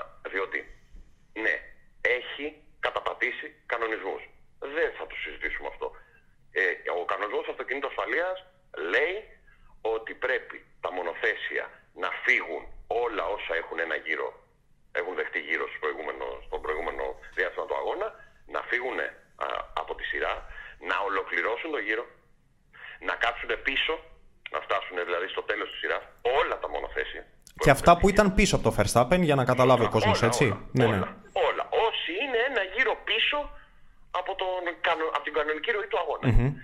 Και να πάρουν την κανονική τους θέση και στο τέλος του επόμενου γύρου, δηλαδή που θα έχει ολοκληρωθεί η σειρά, να αποχωρήσει το αυτοκίνητο ασφαλεία. Αυτό λέει ο κανονισμός. Το άρθρο το οποίο επικαλούνται όλοι, το 48-12. Ο επόμενος, το επόμενο άρθρο του κανονισμού αφήνει στην πραγματικότητα με τα make και τα, και τα μπορεί που έχει στον αλυτάρχη τη δυνατότητα για λόγους αδιευκρίνιστους χωρίς να είναι. Δηλαδή στο ποδόσφαιρο λέει είναι χέρι, ακόμα και ο δύσκολος κανονισμός του χεριού, είναι χέρι αν τυχόν είναι πάνω από τον νόμο. Ναι. Είναι χέρι αν έχει σηκώσει το... Λέει περιπτώσεις. Στο, στο, το επόμενο άρθρο του κανονισμού δεν λέει ότι σε περίπτωση που γίνει αυτό αφήνει την, πραγμα- στην πραγματικότητα στον αλυτάρχη τη δικαιοδοσία να αξιολογήσει τη στιγμή και να ορίσει τις συνθήκες του αυτοκινήτου ασφαλείας. Ουσιαστικά σε αυτό έχει πατήσει ο Μάικλ Μάση και το κάνει. Λοιπόν, προφανώς δεν έχει τηρηθεί ο κανονισμος Δεν το συζητάμε. Δεν υπάρχει κουβέντα για το αν έχει τηρηθεί ή όχι ο κανονισμός. Δε- Εδώ δεν είναι, είναι η άποψή μου η άποψη Ναι. κάποιου. Δεν τηρήθηκε ο κανονισμός. Πάμε όμως στο φύλαθλο κόσμο και ας αφήσουμε τους, τους πρωταγωνιστές. Ο φύλαθλος κόσμος τι ήθελε να δει; Ο φύλαθλος κόσμος τι ήταν αυτό το οποίο, γιατί βλέπει τη Φόρμουλα 1, τη βλέπει τη Φόρμουλα 1 και, την κάθε, και το κάθε σπορ. Μόνο, ναι υπάρχει το παδικό αίσθημα, να συμπαθείς κάποιον να υποστηρίξει. Το βλέπεις μόνο γι' αυτό. Φαντάζομαι όχι. Δηλαδή πριν ξεκινήσεις να ασχολείσαι και να βλέπεις ένα άθλημα, ειδικά σαν τη Φόρμουλα 1, δεν, δεν λες βλέπω Φόρμουλα 1 γιατί τρέχει η Williams. Βλέπω Φόρμουλα 1 γιατί με εξητάρει αυτό το οποίο βλέπω. Γιατί μου αρέσει η τεχνολογική εξέλιξη, μου αρέσουν οι μονομαχίες, γιατί μου αρέσει τα ταχύτητα, γιατί μου αρέσουν τα μονοθέσια. Ξέρω εγώ, μου αρέσει ο καιρός. Κάτι που Ναι. μου αρέσει. Λοιπόν, αν λοιπόν η εναλλακτική που είχαμε εκεί ήταν τερματισμός πίσω από αυτοκίνητο ασφαλείας, εγώ που δεν θα πληρωθώ από το Χάμιλτον, δεν θα πληρωθώ από Ακριβώς. το Verstappen, δεν θα, δεν, θα, κα- δεν θα κερδίσω κάτι. Ε, αυτό που θέλω να κερδίσω είναι το θέαμα. Άνισο, άνηση μάχη. Ξεκάθαρα άνηση. Φυσικά και άνηση Ο μάχη. ένας με καινούργια λάστιχα, ο άλλος με φθαρμένα. Εγώ όμως γιατί όλο αυτό δεν το, δεν το θεωρώ καταστροφή του σπορ, γιατί δεν είμαι σε αυτή την πλευρά. Την ακούω έτσι. Τους ακούω όσους φωνάζουν ότι καταστρέφ- καταστράφηκε το σπορ με αυτό το οποίο έγινε. Γιατί στην, στην απόφαση που πήρε ο Μάση μπορείς να πεις ότι είναι βαλτός, έχει δόλο και μπορείς να πεις και ότι είναι ανίκανος. Ναι. Εγώ είμαι στη δεύτερη κατεύθυνση. Ναι, οι περισσότεροι Τον αυτό λένε, να σου πω την αλήθεια. ναι. Τον θεωρώ ανίκανο. Και τον θεωρούσα ανίκανο και στο ΣΠΑ. Με όλη αυτή τη φορσοκομωδία στο ΣΠΑ. Ε, εδώ λοιπόν λέω ότι αν τυχόν ο Χάμιν, η Mercedes είχε πάρει απόφαση να τραβήξει το Χάμιλτον στα πιτ. Και το βάζε λάστιχα και η Red Bull είχε αφήσει το Verstappen μέσα με τα χρησιμοποιημένα του ελαστικά. Είναι μια ιστορία η οποία θα μπορούσε να έχει γίνει πάρα πολύ εύκολα. Ε, Δεν βέβαια. είναι ένα υποθετικό σενάριο ε, επιστημονικής φαντασίας. Είναι απόφαση λίγων δευτερολέπτων εξάλλου. Αν τυχόν την έπαιρνε την απόφαση η Mercedes, θα τον έβαζε το Χάμιλτον μέσα. Θε, όσο βέβαιος μπορεί να είσαι για μια υποθετική κουβέντα, ε, είμαι σχεδόν βέβαιος ότι η Red Bull θα άφηνε το Verstappen έξω. Γιατί από τον πρώτο γύρο αυτή είναι η απόφαση της. Θα κάνει, επειδή δεν είχε την ταχύτητα να πιάσει το, το Hamilton, ο Verstappen θα κάνει την ακριβώς αντίθετη στρατηγική από το, από το Hamilton. Ό,τι κάνει ο Χάμιλτον, εμείς θα προσπαθούμε να κάνουμε το αντίθετο.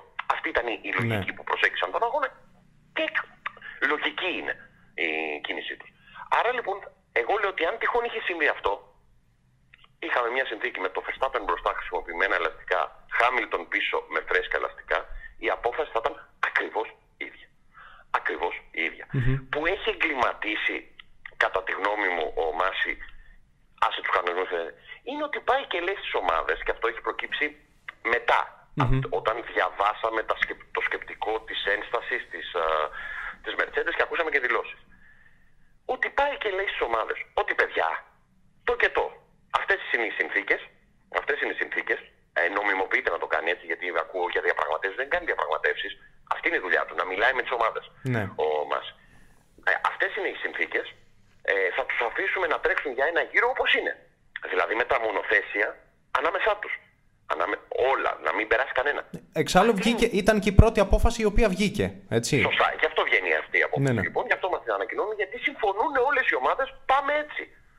Συμφώνησε και η Red Bull. Γιατί συμφώνησε η Red Bull, Γιατί σκεφτόταν ότι η εναλλακτική που είχαμε, αν δεν γίνει αυτό, είναι να τερματίσουμε πίσω από το, Ακριβώς. από το αυτοκίνητο ασφαλείας. Οπότε ας πάρουμε τη μία πιθανότητα που μπορεί να μας δώσει το Κάτι. να είναι. Το, ναι, το να περάσει στην πρώτη στροφή και τα πέντε μονοθέσια ο. ο Να Verstappen, κάνουν που άκρη, είναι ρε με- παιδί μου. Α, θα κάνανε, θα κάνανε, Ναι. αλλά όσο άκρη και να κάνανε, καταλαβαίνεις ότι θα έχεις κερδίσει τουλάχιστον ένα-ένα δευτερόλεπτο. Ακριβώς. Hamilton. Λοιπόν, και άμα, άμα μπορέσει να τον φτάσει και να τον περάσει, να εξαντλήσουμε τις πιθανότητες. Και αφού λαμβάνει αυτή την απόφαση, συμφωνούν οι ομάδες, οπότε θα ήταν ε, λίγο, ξέρεις, δεν θα γινόταν και όλος αυτός ο κακός χαμός που έγινε μετά. Ε, δεν θα το σήκωνε το θέμα η Mercedes κτλ. κτλ γιατί θα έχεις συμφωνήσει. Μετά από ένα γύρο, χωρίς να ενημερώσεις τις ομάδες, αυτό λέει και η Mercedes έτσι. και Δεν υπάρχει από πουθενά ότι ενημέρωσες τις ομάδες. Ναι. Ούτε η Red Bull δεν λέει ότι μας ενημέρωσε. Αποφασίζουν, αποφασίζει να αφήσει να βγάλει τα πέντε μονοθέσια ανάμεσα σε αυτούς τους δύο. Το έχει χάσει και επικοινωνιακά εκεί ο Μάση. Δεν έχει συμμάχους εκείνη την ώρα, εκτός από τη Liberty Media και τη FIA. Αυτούς τους συμμάχους τους έχει. Δεν το συζητάμε. Αυτό που έγινε το ήθελε η Liberty Media. Ακριβώς. Ε, το, το καταλαβαίνουμε ότι το ήθελε. Το έτσι, θέαμα. Δηλαδή, το θέαμα, βέβαια. Το θέμα, ακόμα και την Ίντρικα, τη μετά την ηθελε Ε, ε, ε, έχει, μετα... έχει προσανατολιστεί η Liberty Media λόγω της καταγωγής της, μια αμερικανική εταιρεία, σε ένα πολύ πιο show από αυτό που ξέραμε μέχρι πριν 5-6 χρόνια για τη Φόρμουλα 1. Και τα καταφέρνει καλά, εγώ θα πω, σε αυτό το κομμάτι. Και έχει φέρει και κόσμος στη Φόρμουλα 1. Κόσμο ο οποίος πρέπει να εκπαιδευτεί να βλέπει Φόρμουλα 1 όμως. Τέλος πάντων, μεγάλη κουβέντα. Ε, εκεί το έχει χασιομάσει. Στην, στην κατάληξη λοιπόν αυτής της κουβέντας, γιατί αυτό είναι που, που μετράει, εγώ λέω ότι αυτό ήθελα να δω. ότι αυτό ήθελα να δω. Αυτό θέλαμε να ζήσουμε. Ήταν πολύ ωραίο που το ζήσαμε. Σε αυτή τη φάση, σε αυτή τη στιγμή, έχει αδικηθεί ο Χάμιλτον, αλλά επειδή έχουν πολύ μεγάλη σημασία οι λέξεις και πώς τοποθετούνται, όλοι δεν τις καταλαβαίνουν έτσι ακριβώς και ακούν ό,τι θέλουν. Αλλά ο Φεστάπεν πήρε πανάξια το τίτλο. Το ότι αδικήθηκε σε αυτή τη στιγμή ο Χάμιλτον δεν σημαίνει ότι δεν είναι άξιος πρωταθλητής ο άλλος. Γιατί υπάρχουν άλλες, α, υπήρχαν άλλοι με 22 αγώνες, 21 αγώνες. Υπάρχουν στιγμές, υπάρχουν στιγμές που έχει αδικηθεί ο Verstappen. Υπάρχουν και άλλες στιγμές που έχει αδικηθεί ο Χάμιλτον. Αν τα βάλουμε λοιπόν όλα σε μια ζυγαριά, ε, φέτος, φέτος, όποιος από τους δύο και να έπαιρνε τον τίτλο, θα τον άξιζε 100%. Ναι, τον πήρε στη λεπτομέρεια της λεπτομέρειας ο Verstappen. Ναι, τη στιγμή εκείνη αδικήθηκε ο, ο Χάμιλτον, αλλά στο τέλος της ημέρας αυτός ο οποίος κρατάει το στέμα το κρατάει επειδή το αξίζει. Και εκεί θα έπρεπε για μένα να τελειώσει αυτή η κουβέντα. Δεν τελειώνει δυστυχώς, αλλά εκεί θα έπρεπε για μένα να τελειώσει αυτή η κουβέντα. Ακριβώς.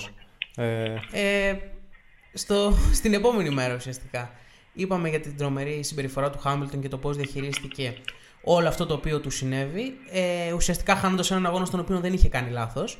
Ε, πώς πιστεύεις ότι θα καταφέρει να ανταπεξέλθει ο Χάμιλτον αυτού του εμποδίου που πιστεύω πρώτη φορά έχει στην καριέρα του σε τόσο μεγάλο βαθμό, δεδομένου ότι του χρόνου δεν μπορεί κανείς να υπογράψει ότι και οι δύο ομάδες θα είναι στο ίδιο επίπεδο λόγω και της αλλαγής των νομοθεσίων. Και πώς μπορεί να το διαχειριστεί και ο Verstappen ναι, από την άλλη φυσικά, αυτό, το, ως πρωταθλητής. Το ακριβώς αντίθετο. Λοιπόν, ε, όταν τελειώσει ο αγώνας, εκτός από το απόλυτο respect για τις δηλώσεις του, του Χάμιλτον, λίγο η γλώσσα του σώματος, λίγο τα λόγια που χρησιμοποιούσε, σε έκαναν να πιστεύεις ότι δεν ξέρεις αν θα είναι και του χρόνου. Ότι άδειασε, ε, κάτι τέτοιο. Μπράβο. Αυτό, αυτό, ότι άδειασε. Ότι άδειασε. Ε, να ξεκαθαρίσουμε ότι έχει συμβόλαιο την επόμενη χρονιά. Αυτό δεν λέει τίποτα. Ναι, ναι. Αν θέλει να, να μην είναι, δεν θα είναι. Ο Χάμιλτον είναι έτσι. Δεν, όσο συμβόλαια και να έχει υπογράψει. Και ο καθένας δηλαδή δεν είναι θέμα μόνο Χάμιλτον. Εγώ νομίζω ότι επειδή στα 30 χρόνια που παρακολουθώ πλέον Φόρμουλα 1 δεν θυμάμαι κανέναν πιλότο, πρωτοκλασσάτο έτσι, γιατί μπορεί να υπάρχει κάποιος πολύ πιο χαμηλά που δεν έχω παρακολουθήσει την πορεία του. Κανέναν πρωτοκλασσάτο πιλότο που από την πρώτη μέρα που μπήκε στο σπορ μέχρι και την τελευταία που τον θυμάμαι που είναι πριν από δύο μέρες να έχει τέτοια αδιανόητη εξέλιξη όχι στο οδηγικό του ταλέντο. Είχε πολύ μεγάλο οδηγικό ταλέντο. Το εξέλιξε ναι έφτασε στο peak του κάποια στιγμή δεν έχει άλλο δεν, δεν μπορεί να πάει κάπου παραπάνω. Ναι. Ε, αυτό, το, αυτό το έχουμε δει σε πολλές περιπτώσεις. Αλλά στο, στην, στο χαρακτήρα του, στον τρόπο σκέψης του, στο τι βγάζει προς τα έξω, η εξέλιξη του Χάμιλτον είναι αδιανόητη. Και αυτό λέω εγώ ότι θα τον βοηθήσει όλη αυτή η δουλειά που έχει κάνει με το, με το χαρακτήρα του, με την ψυχή του, Με τον εαυτό μυαλό του. με τον εαυτό του. Όλο αυτό θα τον βοηθήσει και έχω την αίσθηση, για να απαντήσω στην ερώτηση, ότι θα τον δούμε με μεγαλύτερο κίνητρο ακόμα και από το φετινό. Αυτό περιμένω να δω εγώ από τον Χάμιλτον. Ότι θα έχει μεγαλύτερο κίνητρο. Γιατί δεν θα είναι απλά ο τεράστιος στόχος του 8ου πρωταθλήματος, που είναι τεράστιος στόχος. Ε, αυτά τα παιδιά, όλα αυτά τα παιδιά μεγάλωσαν με τον Μιχάλη Σουμάχερ.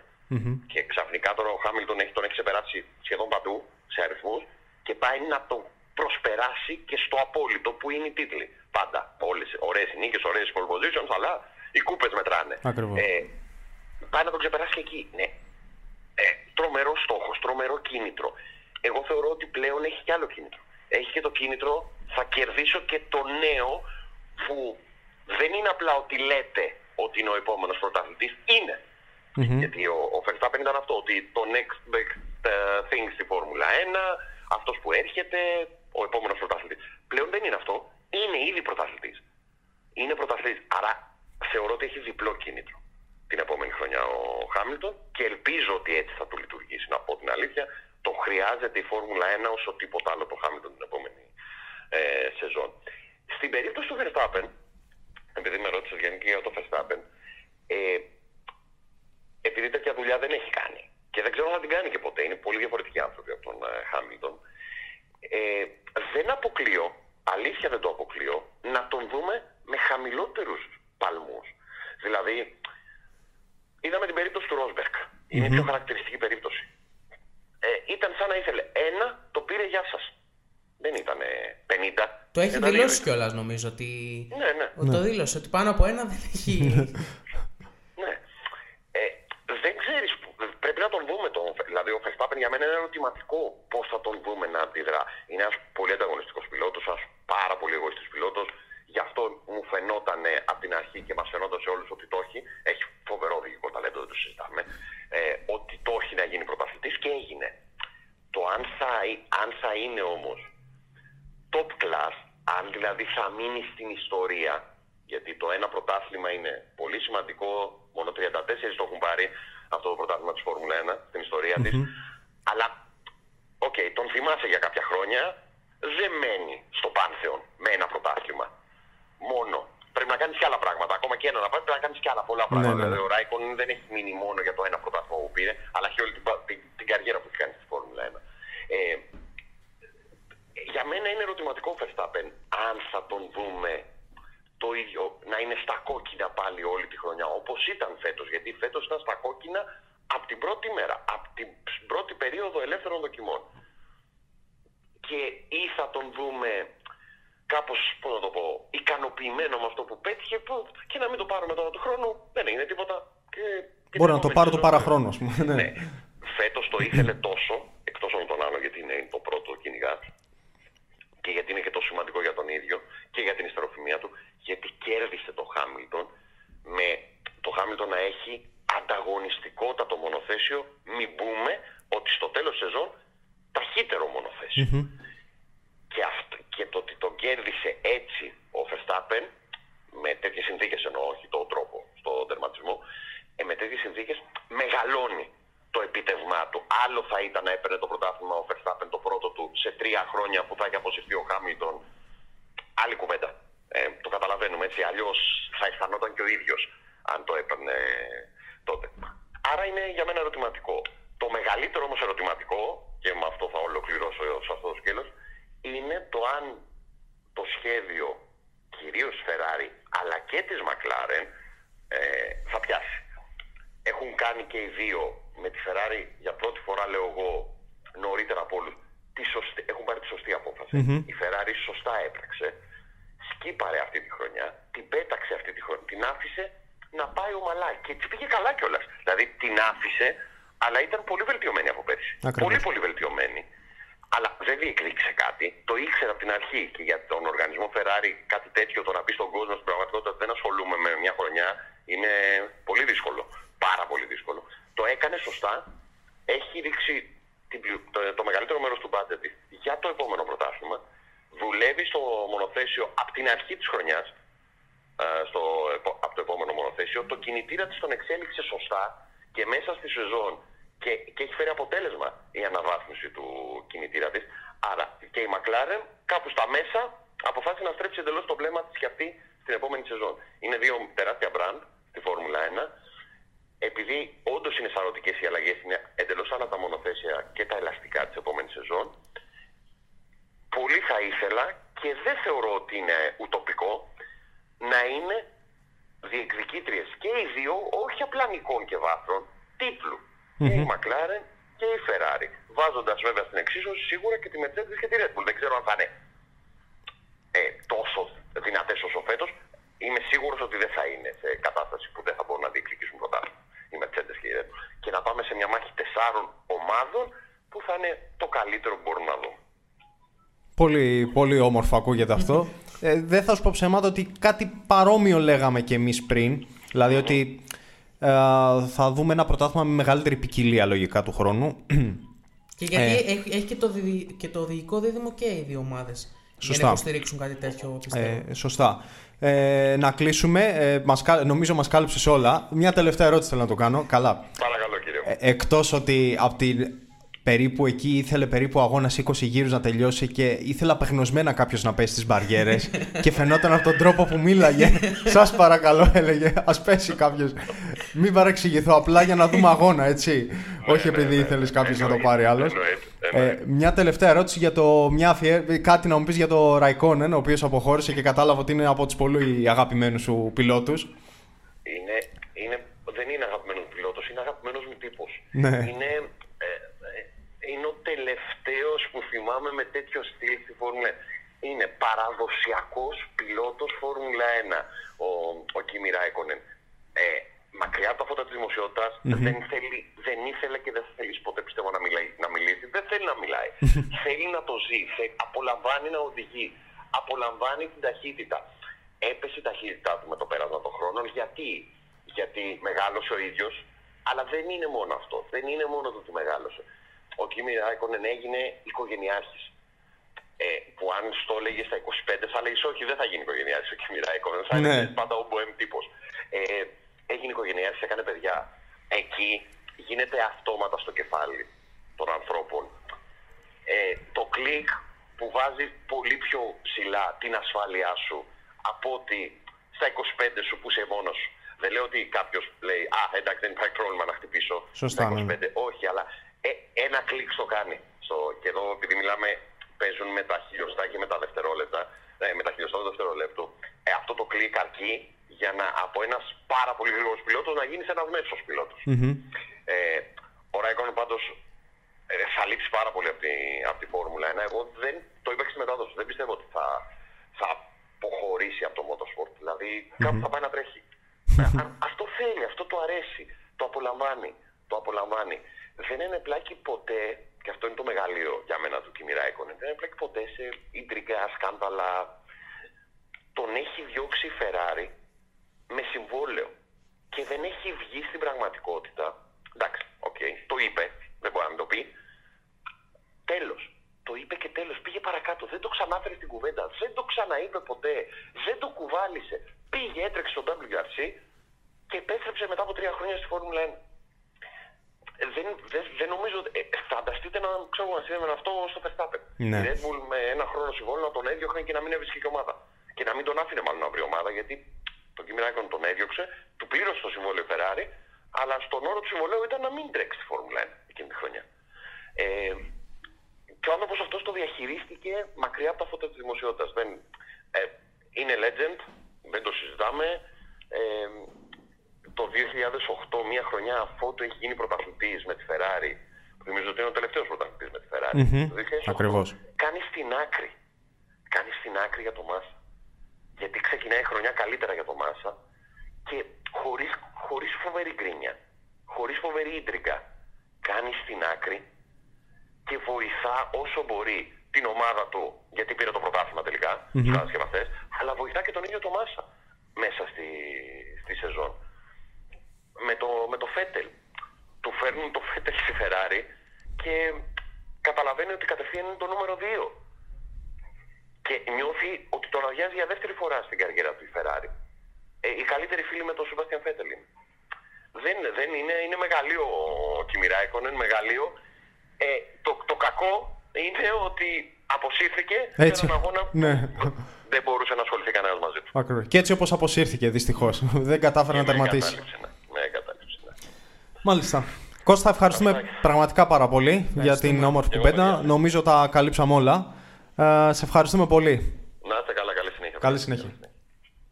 Λοιπόν, δεν νομίζω ότι τις αφήσαμε κανέναν παραπονημένο πάντως. Νομίζω Όχι, ότι τι- ήταν τι άλλο. πολύ μεστό επεισόδιο. Τι άλλο, δεν- τι άλλο. Πηγαίναμε για επεισόδιο μισή ώρα 40 λεπτών. Έχει βγει το ακριβώς, ε, Α, παρα- ναι, ναι, ναι. ε, ακριβώς double. ναι, ναι, double double. Είμαστε πολύ καλοί στη διαχείριση του χρόνου. Πρέπει να το, να το Δεν. παραδεχτούμε. Not. Λιπ- Λοιπόν, σε ευχαριστούμε πάρα πολύ. Αρχικά που φτάσατε μέχρι αυτό το σημείο του επεισοδίου. Σωστά. Και φυσικά ε, που συνεχίζετε και μας στηρίζετε. Φυσικά θέλουμε την άποψή σας. ε, το like, ε, το subscribe σας στο YouTube ε, ή και στο Spotify που μπορείτε να βρείτε την ακουστική μορφή του ε, podcast. Εμείς φυσικά θα Για- συνεχίσουμε τη δουλειά μας. Παρένθεση, Φυσικά. για, για όσους μας ακολουθούν μόνο σε YouTube ή Spotify, να πούμε ότι site είμαστε. Υπάρχει και το site inthezone.gr. inthezone.gr έτσι, να μας Βρίσκεται ακολουθήσετε και εκεί. Στην περιγραφή στο YouTube και φυσικά όπου θα βρείτε και τα ε, social μας στο Facebook και το ε, Instagram για να μας ακολουθήσετε και εκεί για να διαβάζετε τα κείμενά μας και να βλέπετε τις ε, ιστορίες τις οποίες ε, αναδεικνύουμε. Αυτά από μας. Ήταν ο Θάνος Κονταξής. Ήταν ο Γιάννης Γιανναράκης. Καλή συνέχεια σε Καλή όλους. συνέχεια.